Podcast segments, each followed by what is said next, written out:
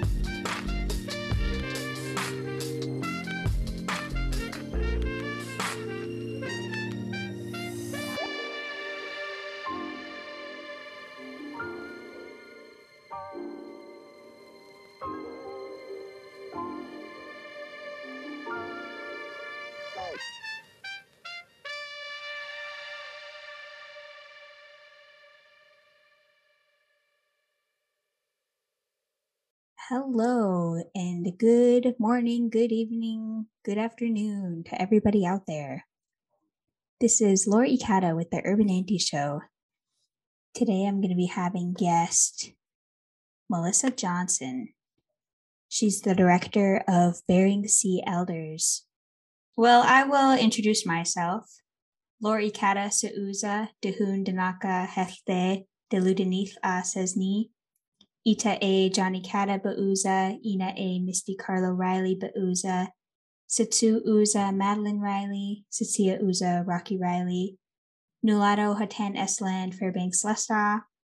My name is Laura Ikata, and my parents are Johnny Kata and Misty Carlo Riley. My grandparents are Rocky and Madeline Riley. I'm from Nulato, but I live in Fairbanks and I'm going to school at UAF. I host the Urban Auntie Show. Yeah, do you want to tell us about who you are and what you do? Yeah, um, ubanga matkoyak sitna sami yurunga pangmapat kisaking ni inyurunga Johnson koya uh, Johnson koya harunga angayukaka Alan Johnson Jr. Lee, Sarah Jack Lee, Atataka, Alan Johnson Sr. Lee, Teresa Norbert Lee, Sylvie Raymond Sidamona Lee, Edna Sinangatuk Lee, Suli, Louis Jack Lee, Daisy Noyakat Lee, um, Savaktunga, Sea Elders Group Me, Executive Director Me, um, Nalak Mitun, uh, Mellisa Johnson. Um, so my Inupiaq name is Maktoyak. My English name is Mellisa Johnson. Um, I come from the community of Nome, but I reside here in Anchorage. Um, my parents are Alan Johnson Jr. and Sarah Jack, and I have three sets of grandparents. Um, Alan Johnson Sr., Teresa Norbert, Raymond Sidamona, Edna Sinangatuk, um, and I was raised by my adoptive grandparents, uh, Louis Jack and Daisy Norbert, and I and the executive director for Bering Sea Elders Group. What are you doing right now in with your Bering Sea Elders? I'm on the advisory panel for the um, North Pacific Fishery Management Council and also um, a lot of work related to uh, protections with the, the Northern Bering Sea Climate Resilience Area. So, but for for the council, um, that meeting starts next week or latter part of this week. Certain you know sub meetings. So during usually a week or two before each council meeting, um, I have a lot of reading to do, um, and also pre-meetings, you know, in regards to providing um, public testimony and yeah, those kind of things. Okay. In be- yeah, in between being a, a mom, you know, and a lot of things going on.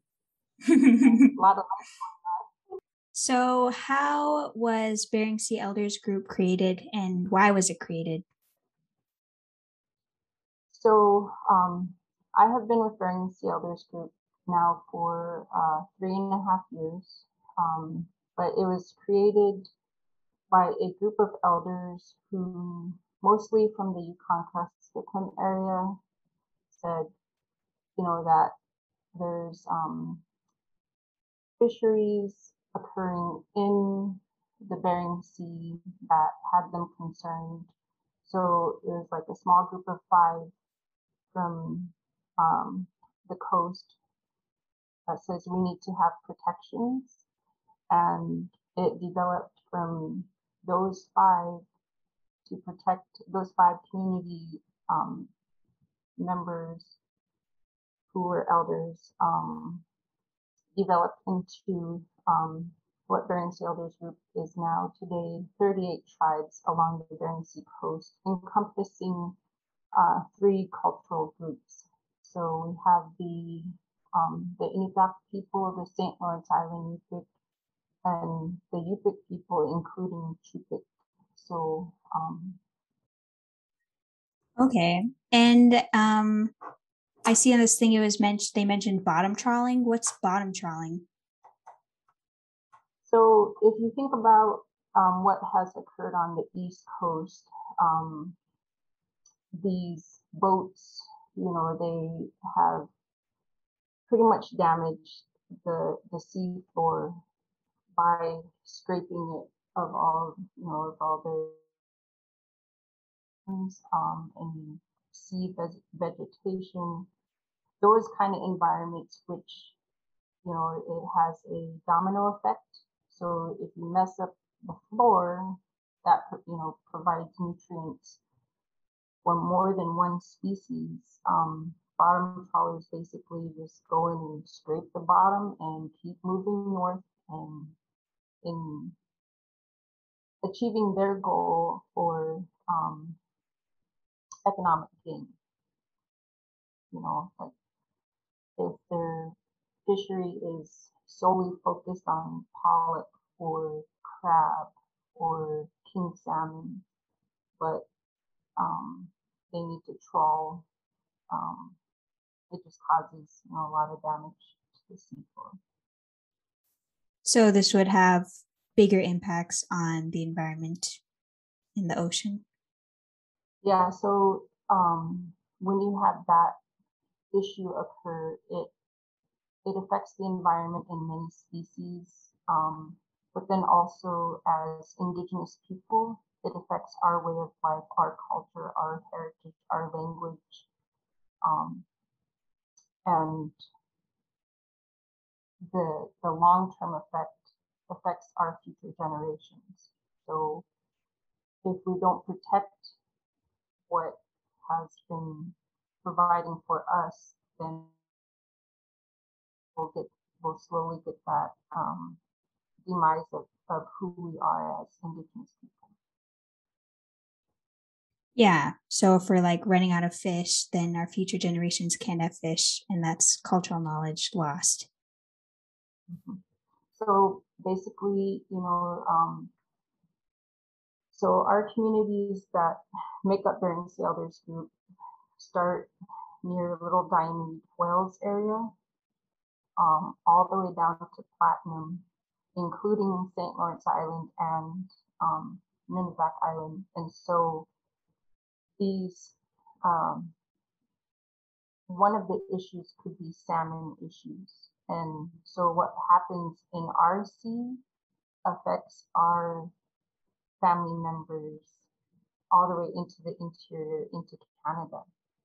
So the work that we're doing um, it's not only protecting our um, our way of life, it's also protecting our distant relatives. You know, like I said, going all the way through the interior um, into Canada.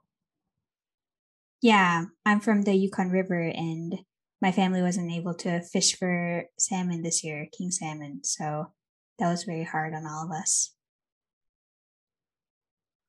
Yeah, and so I don't um one of the other, you know, like if if we continue to allow these types of things to occur, then um, you know, like I'm I'm pretty sure you're you're well aware that our community members who live in these, you know, in the villages, they do not have the luxury, you know, if, if they don't get a seal, you know, for fish, um, they don't have the luxury to just go to a, a store, you know, and buy something.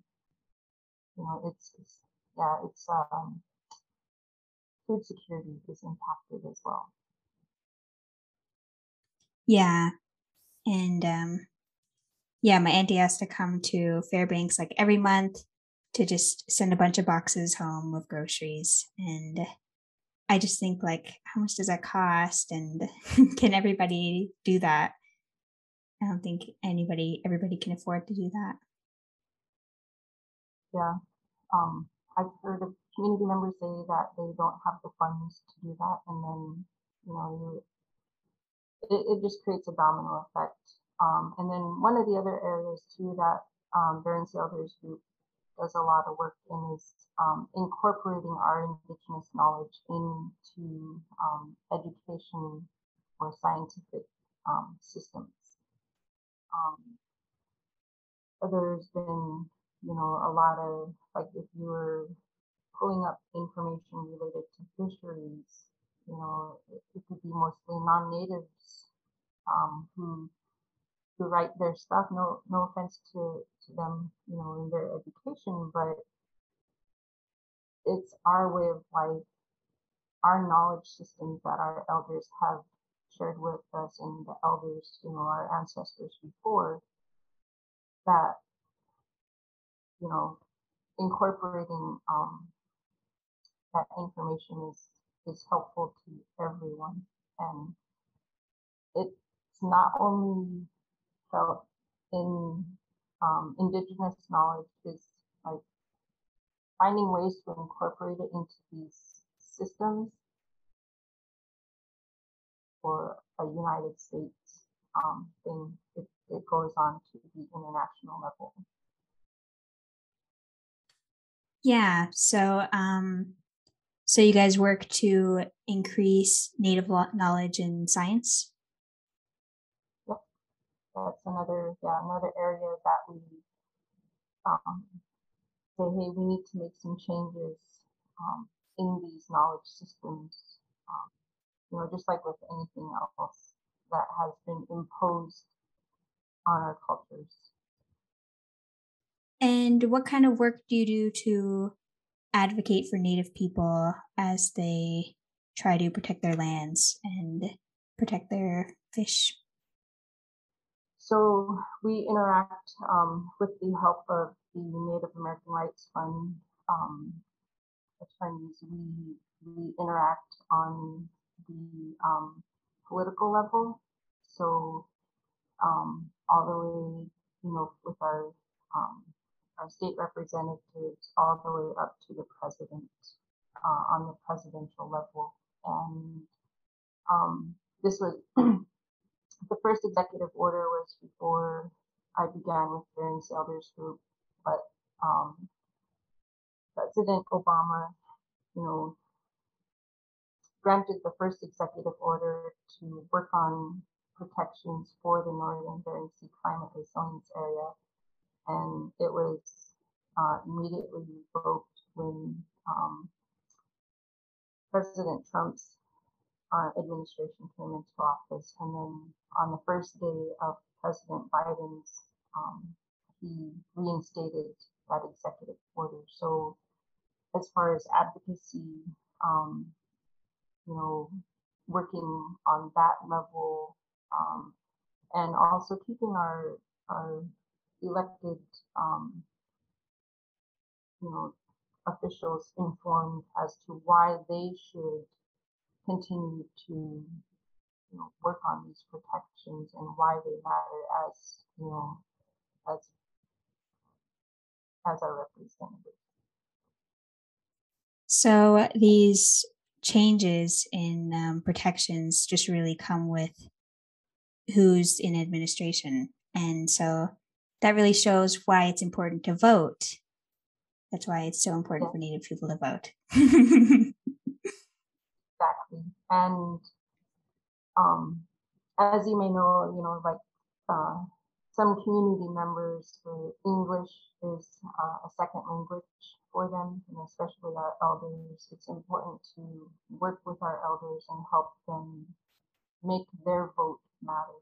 Um, because, um, you know, of all the tribes that we have in the state of Alaska, you know, working with 38 tribe, you know, tribal elders from each different community, you know, and like I said, um, working with three different language or culture groups, um, there's a little bit of complexity you know, as far as um, interpreting what they share um, to folks who who may not be familiar with Alaska Native culture. So yeah, but getting back to voting, voting is very important, especially um, in the work that we do.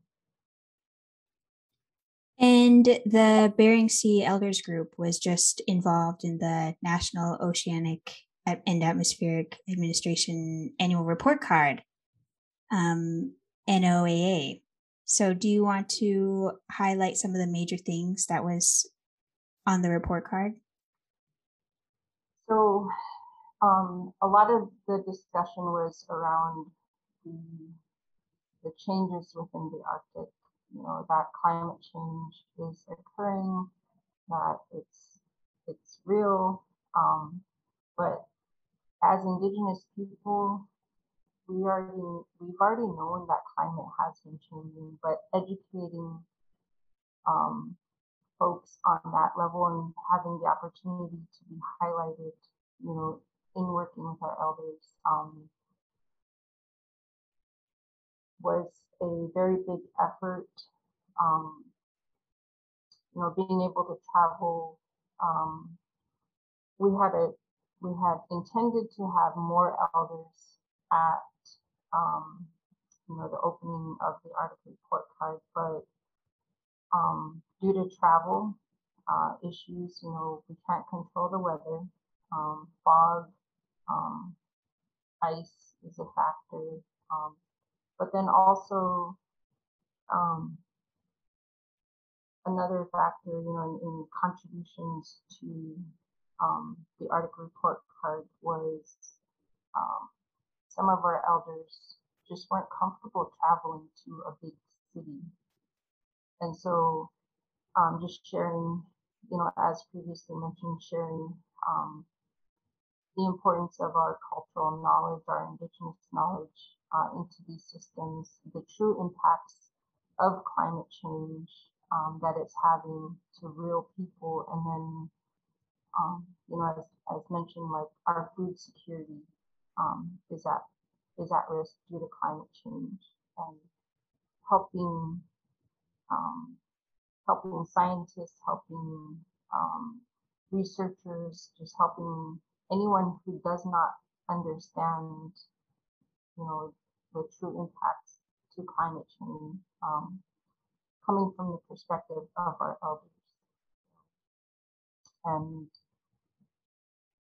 because I, I, I'm, I'm not sure what perceptions are made, but everyone doesn't live on it. We don't have, our road system is what, Fair to Fairbanks, down, you know, we don't have a road system um, in our communities. Our our way of transportation is um, snow machine, boat, and because of climate change, um, that's also being impacted. Yeah, so indigenous people have all these knowledge and they've already known about climate change, so it was really important to get that their voices on the report card. And having this opportunity, you know, doesn't come it doesn't come very often. So, um, you know, like I said, being able to plan, um, like what is the best time of year to fly in elders into into into Nome was, you know, Nome was the hub community that um, for elders and understanding, you know, the complexity. Like one of our elders who contributed to the Arctic report card flew from um, the village of Chevak to Bethel to Anchorage to Nome. and so, like, getting his knowledge um, was very, you know, very important. And, you know, for him, it was very time, it was, it was like very tiring to travel to so many communities to contribute to um, this important report. So, um, Arctic people are experiencing the greatest impacts of climate change. And what are some of the changes that um, elders have noted seeing?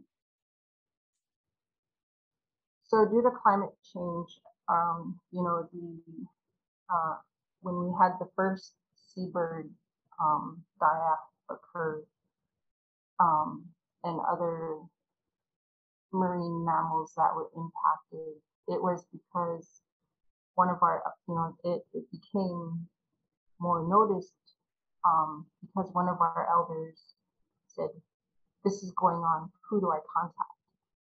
And like having to network with other tribal organizations, you know, like for me, I didn't have the answer. And I was like, I'm going to help you find the answer. So, you know, our marine ecosystem is impacted definitely um, with the seabird and fish um, declines. Uh, coastal erosion is a huge um, issue in regards to climate change. And um, also having like for our communities who rely on ice during the winter months for hunting, because the ice is not forming due to the warming climate, they're having to, the hunters are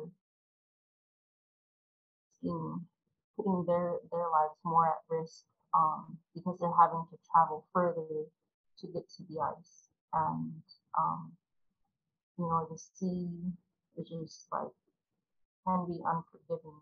So um, those are a lot of the changes and changes due to climate change. Oh, and then the um, not another impact is um, because of climate change, fish are moving north. They need colder waters, so that's causing industry, you know, to go want to go further north and um, keeping those protections there um, will just it'll help. Um, and then also, um, as I think of more things, you know, uh, inter- interacting on the international level, um, increased vessel traffic is another um, impact to climate change. So as the Arctic continues to warm, how can we decrease the amount of um, vessel traffic, you know, that's causing disturbances within our um, marine environment.